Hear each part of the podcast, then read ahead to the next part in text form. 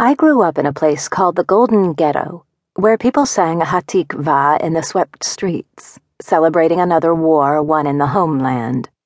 As children, we were told our superior Jewish spirit would lift us up if we were willing to try.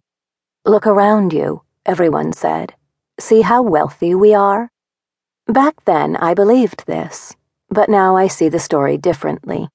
I see rows of modest homes the interior is often dim, with washed linoleum floors and heavy curtains hanging.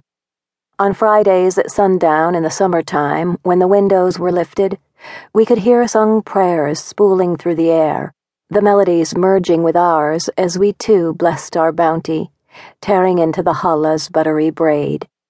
At the head of the table, my father carved a kosher bird, cooked in a garland of onions and coins of carrots flashing orange and floating in the broth. When I was eight years old, I began to sense that the Golden Ghetto and our supposedly superior Jewish spirit were more wish than fact. I knew, for instance, that I could be kidnapped. I knew every bone was breakable. I put this information in some cut off corner of my mind. What I wanted was a world I could wade in, some sort of perpetual summer. In such a season, the streets deserted in the heat, sun drenched and silent, I could follow the path of an ant for hours, crouching on the baking curb while watching the insect zig and zag, the black bead of its body ascending a stem, then dropping into the open cup of a wayward poppy rooted in the cracked concrete.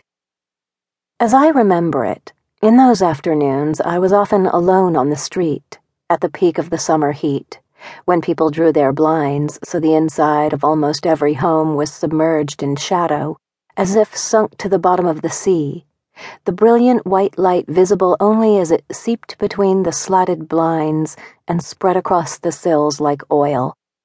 Once the sun set, our neighbors emerged, the children in their pressed shorts the women sitting on the stoops, a kerchief tied around the curlers in their hair. The husbands dragging the coiled hose from its reel, and then the sudden spray drenching the parched ground, puddling on the scorched surface before slowly sinking in. For me, the ghetto gardens tell the story of this place.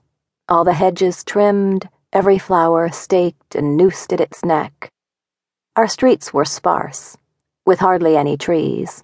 The town's Holocaust survivors, and there were many, old and bent backed, frightened by all that branching, seeing in a single sapling, quickly yanked from its socket, the huge forests they'd hid in, escaping Hitler's grip.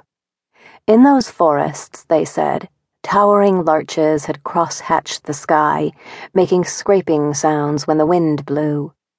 The ghetto's grandparents had seen vipers living in the shadows cast by trees, and had known animals with too many teeth use the yews for cover and for camouflage.